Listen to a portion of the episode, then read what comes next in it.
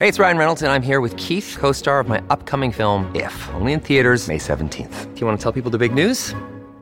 All right, I'll do it. Sign up now and you'll get unlimited for $15 a month and six months of Paramount Plus Essential Plan on us. Mintmobile.com slash switch. Upfront payment of $45 equivalent to $15 per month. Unlimited over 40 gigabytes per month. Face lower speeds. Videos at 480p. Active Mint customers by 531.24 get six months of Paramount Plus Essential Plan. Auto renews after six months. Offer ends May 31st, 2024. Separate Paramount Plus registration required. Terms and conditions apply if rated PG.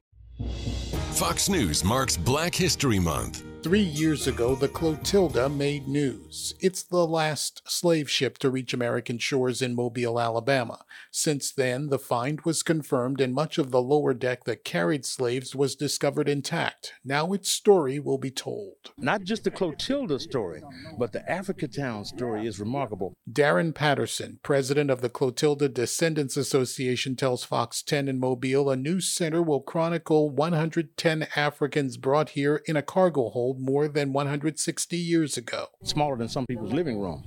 And now they're being honored for their perseverance. Meg Fowler of the History Museum of Mobile says pieces of the ship will also be at the center. And it's incredibly important that this exhibit be here, located in the heart of Africatown. If plans hold, the Africatown Heritage House will open mid 2022. Gernal Scott, Fox News.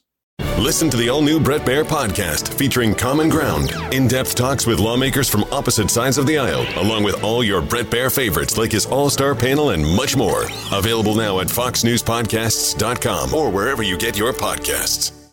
Listen to Fox News Podcast shows ad free on Fox News Podcast Plus, on Apple Podcast, Amazon Music with your Prime membership, or follow wherever you get your podcasts.